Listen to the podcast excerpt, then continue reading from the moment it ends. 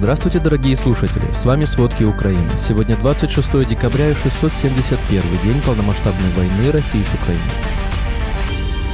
Президент Литвы Гитанас Науседа считает, что если Запад откажется от поддержки Украины, вероятность российской агрессии против Литвы и НАТО возрастет. Большой десантный корабль Черноморского флота России «Новочеркасск» в районе Феодосии уничтожили крылатыми ракетами с тактической авиации воздушных сил Украины. На помилованных Путиным вагнеровцев завели почти 200 уголовных дел. С дефицитом рабочих рук столкнулись 80% регионов России. В России перестали расти продажи мужской одежды после мобилизации. Обо всем подробней.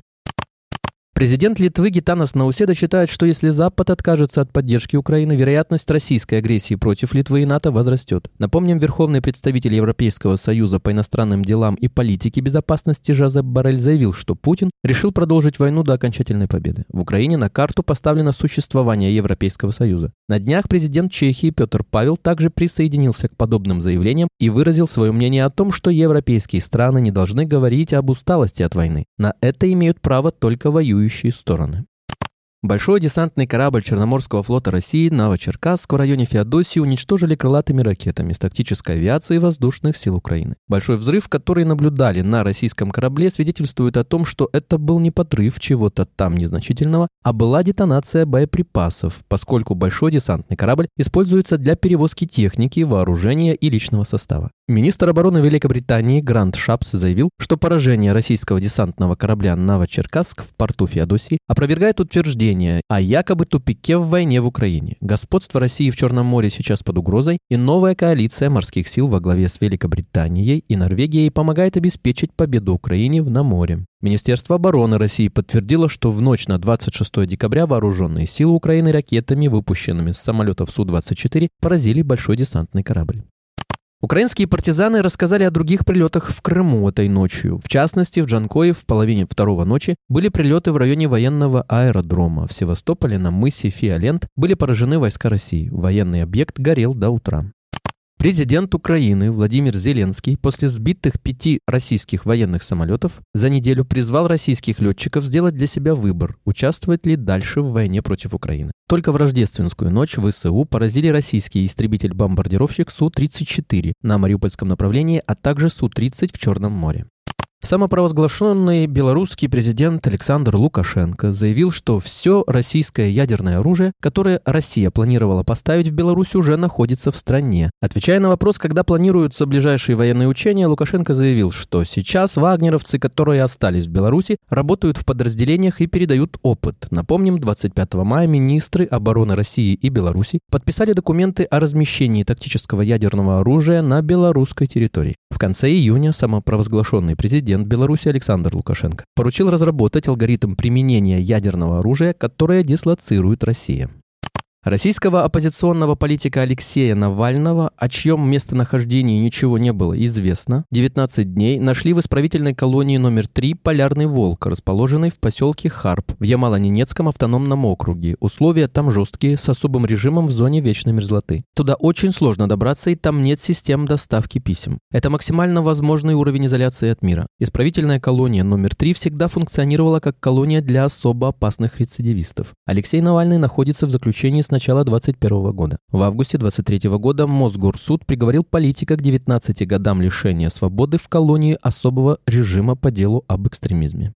Завербованные в колониях наемники ЧВК «Вагнер», получившие помилование от президента России Владимира Путина, после участия в войне с Украиной стали фигурантами как минимум 192 уголовных дел в 2023 году, подсчитала Верстка. Публично сообщалось о 32 преступлениях, совершенных бывшими заключенными по возвращении с фронта. Еще 160 уголовных дел журналисты обнаружили в судебных картотеках. Больше всего производств 83 было возбуждено по статье «Кража, грабеж и разбой». Некоторые содержат сразу несколько эпизодов. Из 160 найденных уголовных дел подробности приговоров известны у 105. Среди них 36 производств по тяжким и особо тяжким статьям. 41 по статьям средней тяжести, 28 небольшой тяжести. В большинстве случаев виновные получили не связанные с лишением свободы наказания. Условные сроки, обязательные принудительные или исправительные работы, а также штрафы. Несколько дел прекратили в связи с примирением сторон.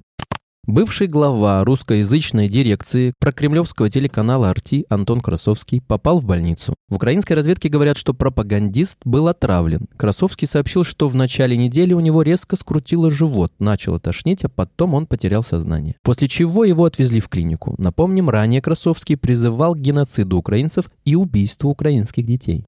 Законопроект о мобилизации, который правительство Украины внесло в Верховную Раду 25 декабря, допускает возможность призыва инвалидов третьей группы. В документе говорится, что освобождение от военной службы во время всеобщей мобилизации касается граждан, имеющих первую или вторую группу инвалидности. В действующей редакции закона не было конкретизации по группам инвалидности. В случае принятия законопроекта в предложенном виде на фронт смогут забирать людей с одним глазом, с одним легким, с одной почкой, без стопы или без кисти, а также карликов, пишут украинские СМИ со ссылкой на список заболеваний, к которым присваивается третья группа инвалидности.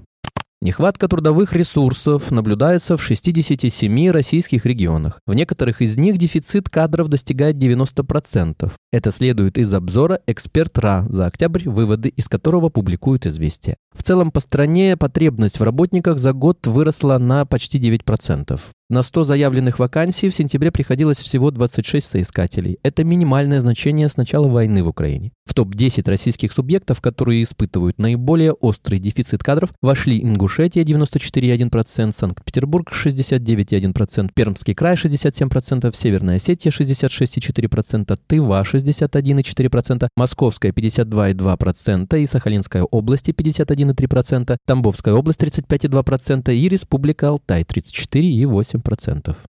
Программа переселения соотечественников, в рамках которой российское гражданство предлагается живущим за рубежом выходцам из России, а также их потомкам, стремительно теряет популярность. За первые три квартала 2023 года в рамках программы, целью которой декларировалась стабилизация численности населения России, на учет было поставлено 34,4 тысячи человек, сообщает в обзоре Институт Гайдара со ссылкой на данные российского МВД. В прошлом году за этот же период программой воспользовались 52,6 тысячи человек, а за январь-сентябрь 2021 года 62 тысячи. Таким образом, с начала войны против Украины спрос на переселение в Россию рухнул практически в два раза на 43%. Если же сравнивать с доковидным 19 когда программой воспользовалось 82,9 тысячи человек, число ее участников уменьшилось в 2,4 раза или на 59%.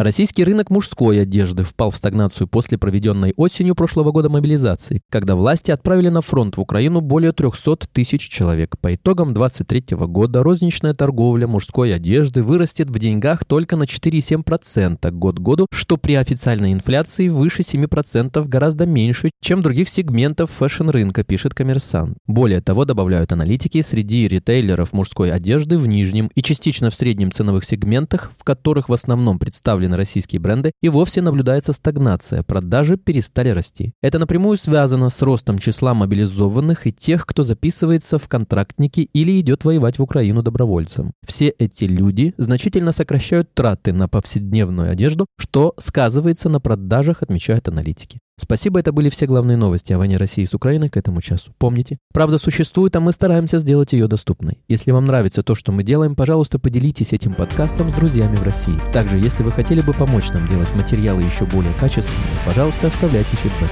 Это очень важно для нас и для распространения правдивой информации. До встречи.